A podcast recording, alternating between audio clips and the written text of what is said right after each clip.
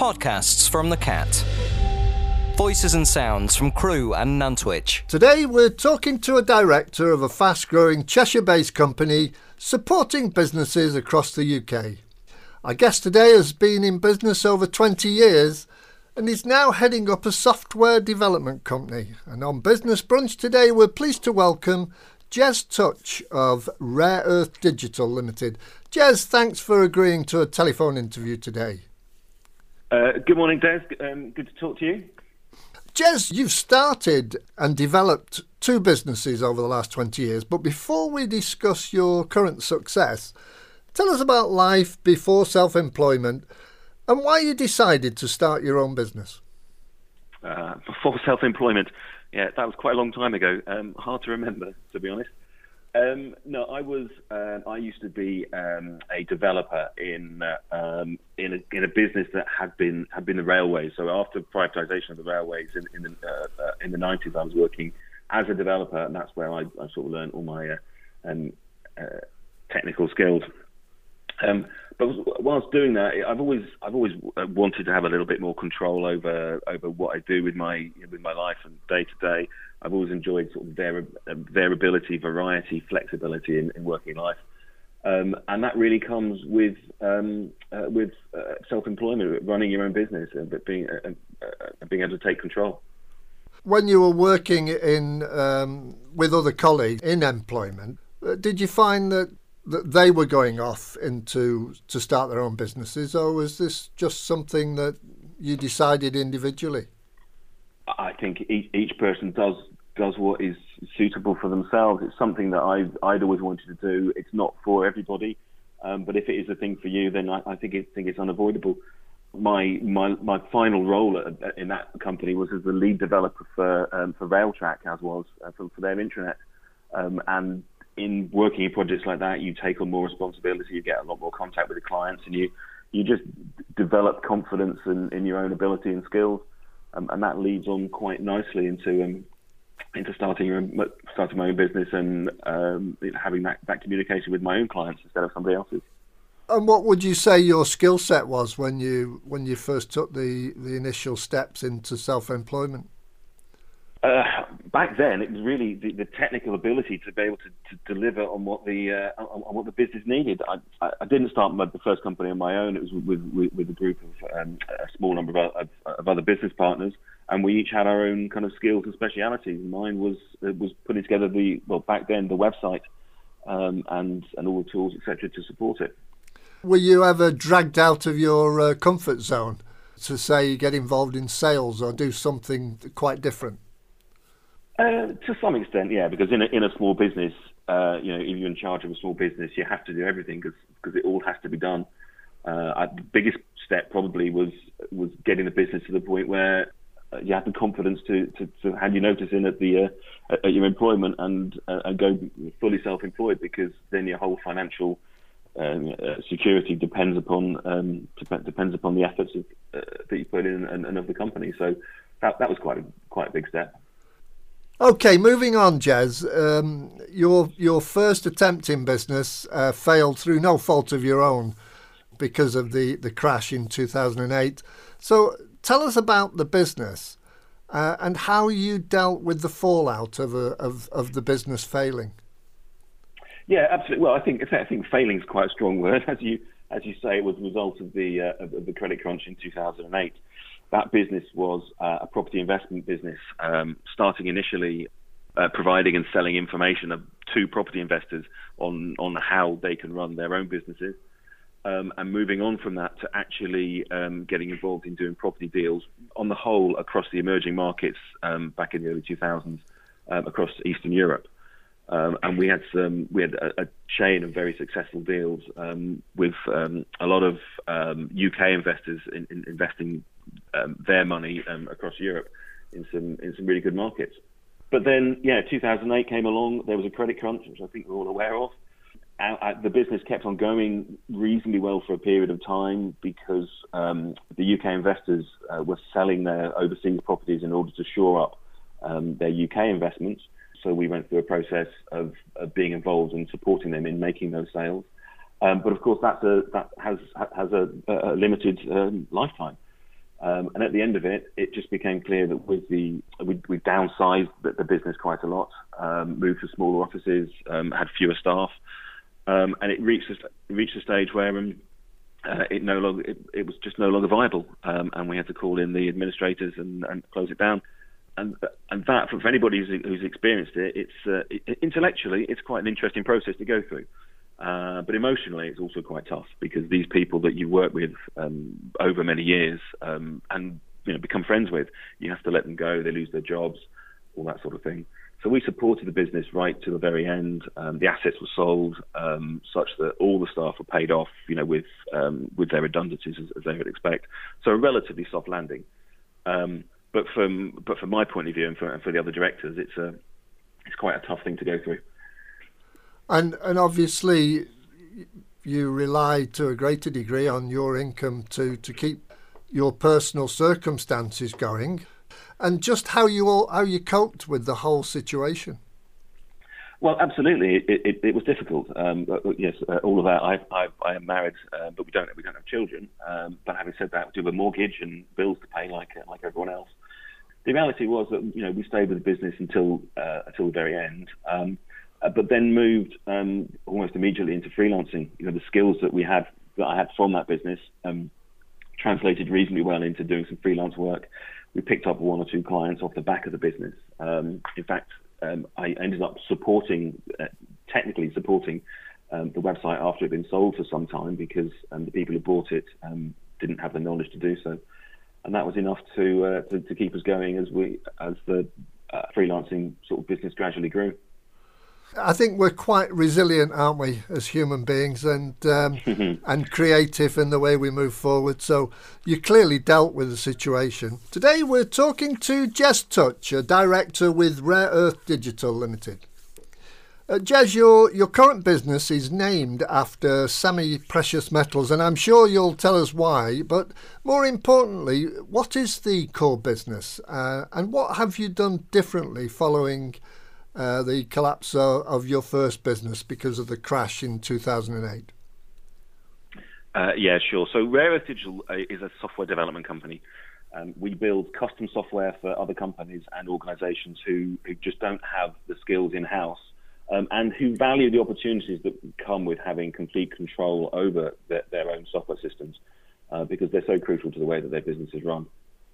So the, the sorts of things we build um, will be well most familiar for most people be, be websites and mobile apps for their phones.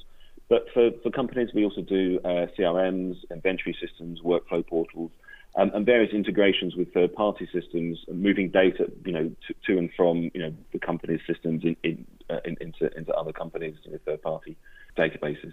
So um, typically, our larger clients rely heavily on the systems that we build for them, to the extent that very often their businesses just couldn't operate without them and they really regard the the money that they spend on their on, on software as an investment and rather than just a cost. And, and, as a result, can, can often get they can often get tax breaks or grants um, to, to, support that um, because uh, often software development often falls into um, into R and D, which is uh, um, which is something you can get get a tax break for. When you talk about building, you're literally doing that from scratch, aren't you? So it's a it's like a tailor-made suit talk us through how difficult it is to to get that right. It really depends upon the client. So yes, you're right. It is it is a bit, little bit, bit like building a tailor a tailor-made suit. Um, we start by speaking to the client. We really need to understand what it is they're trying to achieve, um, what their problems are, and and then working with them to to understand what the solution will be. Then we design that solution um, in terms of we will design how the data is stored in the database, we'll des- design how the data moves between one database and another if that's applicable, and we'll design the interfaces that um, that allow the company to interact with the data. You know, generating reports off the back of it, or being able to enter data into it, or whatever it might be for, for their particular business. Each business is different, so um, that's why we need to, to, to have those kind of in-depth conversations with the client to understand exactly what that problem is they're trying to solve. And you're turning a client's perceptions into reality. Does that cause a problem sometimes in in your interpretation of of a client's perceptions? It, it can do. Um, we try really hard to um, to set those expectations at the start, so that um, using you know, graphic design and wireframes and, and these sorts of tools, just to make sure that there's a shared understanding between us and the client in terms of what what is going to be delivered at the end. What we don't want to do is have any have any surprises at the end. Really, they, they should know from the start what, what to expect, and then we should deliver um, exactly that. And did you actually purposely put in place anything different in regard to the way the model of the business uh, because of the, the problems you had previously with the uh, property website? Yes, we have. And my, my, my, focus at the previous company was always on the, the IT and the technology. Um, and um, uh, so by building Rare Earth Digital as a software company, we really focused on the things that, that, that, we're good at and that we're interested in. And the other thing that we do, we actively try and do, is that we don't focus, we don't concentrate on any particular sector of, of business, so that we actually we're, we're involved across different businesses. What we're really interested in is businesses who, as I said, value that that custom software. So it's not so important what it is that they do, but it's important their attitude to the business. Um, and that's actually that's actually paid dividends um, with the current pandemic because while some clients obviously suffered like many businesses have, you know, with downturn in uh, in in sales, etc. Other businesses have actually continued to thrive through it, and so that's the same for us as well. We've got enough clients who who are doing well at the moment, and to mean that, that we are also safe and secure, um, even though we have lost some clients uh, to uh, to COVID. Uh, and you've mentioned uh, COVID uh, that has completely changed the face of business across the world, and many businesses uh, have created a distributed workforce. So, share with us uh, how you've coordinated workflow with all your staff working from home and, and how you've continued to develop staff loyalty. Well, uh, staff loyalty is is actually relatively straightforward for us. Um, many developers have coding as their hobby as, as, as well as their job, which means that they, they do it all day and then they go home and they do it in the evening as well. So they're really interested in it. So um, a motivation is really just about um, giving them interesting projects to do, so that they can that they can really enjoy it. Um, and they really do enjoy it. We've we have we've had multiple occasions where they, uh, they they forget to have lunch, or even forget to go home again at the end of the day. You can't you can't really get, get more loyalty than that. But in terms of in terms of the distributed workforce, um, we've always had one or two developers that work have worked from home because because geography just demands it. Um, so we've got some experience of doing it. It has made things more difficult. Um, of course, it has. Uh, having the whole team working from home, we have we have regular twice daily um, Zoom calls with the whole uh, with the whole team where everyone can catch up, um, see each other's faces, um, that sort of thing. Have have a chat and also um, discuss what they've been doing and what they're going to be doing, any problems that they're having, those sorts of things, just to try and uh, keep everyone in touch. And, and if you're bringing new staff on board, induction will be interesting, isn't it? Uh, do, do, do you do a virtual walk around the office or? we, we, we, we do exactly that. We do exactly that. And I'm doing that again, actually. We've got a new starter starting tomorrow. So tomorrow I'll be walking around on my own in the office with my laptop showing him around. Um, no, it, it is it is true that um, that onboarding people during uh, during lockdown uh, does make things a lot more difficult. It's just you know it's just it's it's harder to, to introduce people to, to everything. It's harder to have the conversations to describe what the company is like, and um, and harder to build the relationships with, between people when you can't you know can't see them face to face. But we've done it a few times now. This is um, our new starter this week is the third uh, new developer we've had in inside about three months. So um, we are getting the hang of it now. This is a podcast from the Cat. Today's guest is Jez Touch, a director with Rare Earth Digital. Jez, uh, give us an insight into how Rare Earth Digital has developed since day one and how you reach out to new customers. Yeah, sure. Well, on, on day one was the day we had to think of the name. Um, it's a question that you did ask uh, earlier, which I, I, I, didn't cover, but it, it, is it is actually relevant. So people often do ask where the name comes from, and the, the short answer is from science, because after all, who doesn't love science? And the reason is that um, there are certain rare earth elements, I'm sure everyone's familiar with them, things like scandium, yttrium, terbium, dysprosium, these sorts of things, um, and they occupy certain part of the periodic table. Uh, problem is that no one can spell them. So you can't have a, a URL um, called uh, scandium.com because you spend your whole life um, spelling it out to people. Um, but all these all these elements fall into the broader description of rare earth elements. Um, we really like the name, um, and it's particularly appropriate for what we do because these elements they're they're a crucial part of many of today's essential items, particularly mobile phones. This is these are the products that we're obviously all so familiar with nowadays. Um, you can't see these elements, you can't touch them. Most people don't even know that they're there. Um, but the phone wouldn't work without them, um, and that's how we saw ourselves. Um, we write the software that sits in the background. Most people don't understand what it does, how it works, etc. But all these systems for the businesses that we work with, they just wouldn't work without it. Um, so that's that's why we chose the name. In terms of um, how we developed, developed over the last years, uh, last year, we've we've grown relatively relatively slowly. Our um, our client base, our, our model essentially is that we don't have a great deal of of clients in terms of numbers. We tend to have a relatively small number of clients, but develop um, uh, substantial and long-term relationships with them. So we have grown re- reasonably so um, slowly, but consistently and steadily, and we've seen the benefits of that, as I mentioned earlier, by by crossing uh, multiple sectors of, of, the, of, of the business world, and also many different types of companies it's meant that we are, you know, we, we have a, a strong and a, and a stable base, um, which is which is supporting us now. So, after you've built a website, um, which presumably can take weeks, maybe months, uh, because you're building it from scratch, does the customer then buy into a level of support it entirely depends, on the customer. Um, if we, with a website, um, if we're hosting the website, um, a website has to be hosted, some, hosted somewhere, someone has to do it. If we're doing that, then we do provide ongoing support as part of the package, uh, which can be really useful for, for some clients because they don't need to know the details of how the website works. If they want to update it um, and they have a problem, they just want to be able to ask the question but with, with larger systems where we've done a lot more kind of development, it's, it's a system that might be running an inventory system or workflow or CRM, those sorts of things. They they almost these types of systems are almost never finished. Um, as businesses grow, um, uh, the, the, business leaders tend to have new ideas about um, how they want the, the, system to grow with them. So we continue to provide um, maintenance and support to keep the existing system going but also ongoing development just to improve it and add new features um, um, to, to, support whatever it is, the, whatever direction the business is going in. And and because you built it from scratch, presumably when you bolt something new on it, it's not such a uh, a difficult job. It can be difficult, but it does mean that we have complete flexibility. Um, if you buy a system off the shelf, you're always constrained by what it is that that system does, which may not be a problem if that's how you run choose to run your business.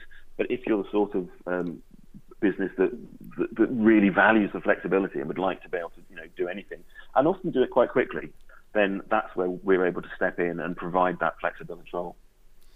So, as as a software developer, I, I would expect you to be bang up to date with the Rolls Royce of new technology, but that's not always the case. So, tell us how you maximise the benefits of using modern technology and why it's not always possible to buy brand new products. Um, well, we, we, always try and be up to date in terms of being aware of the new te- technology that, that comes out and is on the marketplace. Um, it's, it's good. It's good for us. It's good for the business to be aware of it, um, and the developers, frankly, because they're interested in the subject, um, are always aware of what's going on. But it's also really important that the systems that we we deliver to our customers are are reliable. Um, and uh, if you go with the uh, with the, the, very bleeding edge of, of, of new developments, um, very often you find that they can be a little bit fragile. So that's why we tend not to we tend not to use them immediately. We like to wait until they've been out in, in the wild, as it were, for a little bit of time, and, and the teething problems have been have been worked out. Um, and then, if it's appropriate, we will um, we will um, adopt them and start using them. Um, it's, it's it's important that that the clients get a, a, a, solution that is appropriate to them. So that might be um, uh, in terms of um, not, not, just the features that, that, are delivered, but also things like um, performance and security and scalability um, and budget as well. Um, and um, adopting something that is absolutely brand new means there's a learning curve for everyone involved, as well as the risks of you know, it being a little bit fragile. Um, and for, for, some clients, you know, investing additional money in order to do that is not necessarily the best solution. The best solution might be something that is, is that is already established that can be done relatively easily. On today's show, we're talking to Jez Touch, a director with Rare Earth Digital Limited. Jez, you have a very close relationship with another business that shares your offices. So tell us how this works and uh, how you sell these joint services to your customers. Yeah, sure. Yeah, we uh, we share the office space with a company called um, JG Creative Communications, who are a, a brand uh, design and communication specialist. Um, so we each we each have our own offices in, in the building, but we share uh, meeting space and um, and various facilities. And the reason that it works works really well together is that we uh, both companies are specialists in, in their own field. Um, so we are really good at software development um, but not very good at, at graphic design. Um, and the reverse is true for them. Um, and the reason it works really well is that when when clients work with both of us, they get specialists in in, in both areas. Um, in, in, terms of in terms of working with the clients, it, would, it really depends upon upon projects. Typically, a project will be led by the graphic design, like a website might well be fall into that category where the really important thing is, is, what it looks like and what the, what the communication in it is like. And projects like that will be led by uh, JG Creative, um, with us supporting them.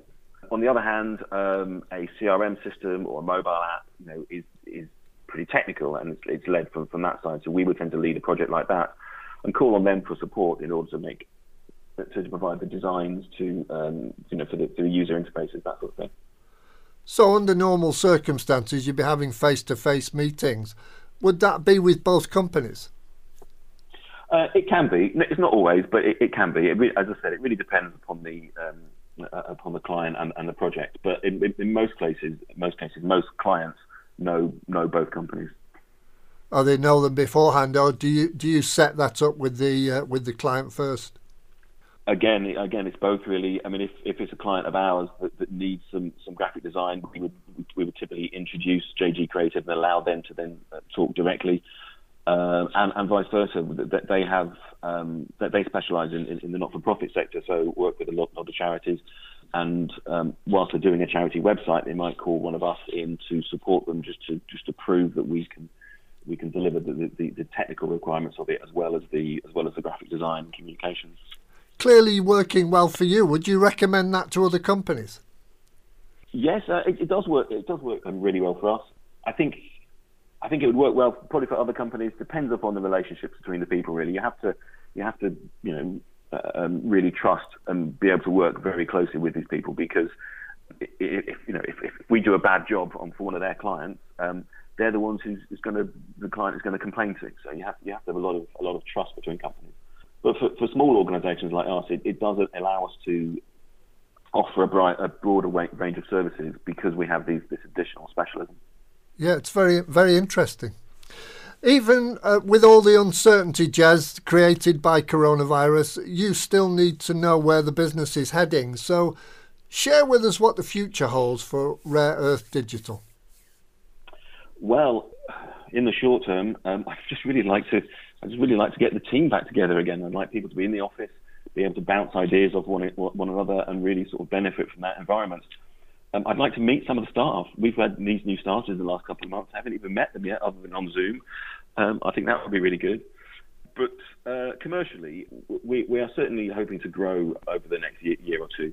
Um, historically, we've not really been particularly strong at marketing because our our strength is in software development but we are now working with a, a specialist marketing um, agency called um, Evolve Together, uh, who are helping us develop our marketing and and uh, uh, look for new clients.